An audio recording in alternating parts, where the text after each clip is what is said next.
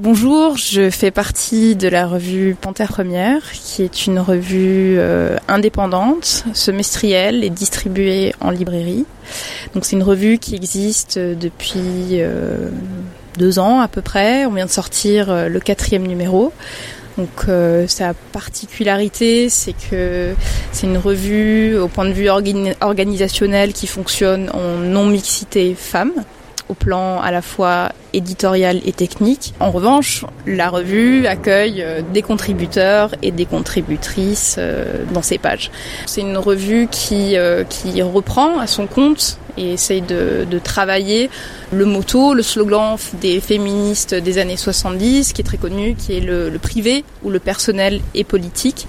Donc ça veut dire qu'on essaie dans la revue de travailler un petit peu les, les intersections entre euh, le, travail, la famille, le corps.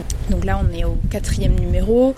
Euh, on a fait euh, des numéros avec des dossiers qui parlaient par exemple du rapport à la parole, de la question de l'héritage ou du patrimoine. Le numéro qui vient de sortir, le numéro 4, il a un dossier qui travaille la question de la parenté et en particulier des rapports sociaux qui travaillent à fabriquer des liens des liens notamment dans le cadre de la famille. Il y a un article euh, avec la réalisatrice Amandine Gay qui euh, est en train de produire un film sur l'adoption internationale. Il y a un article euh, qui est signé par Natalia Klous qui explore les relations entre celles qu'on appelle les nounous et leurs employeurs.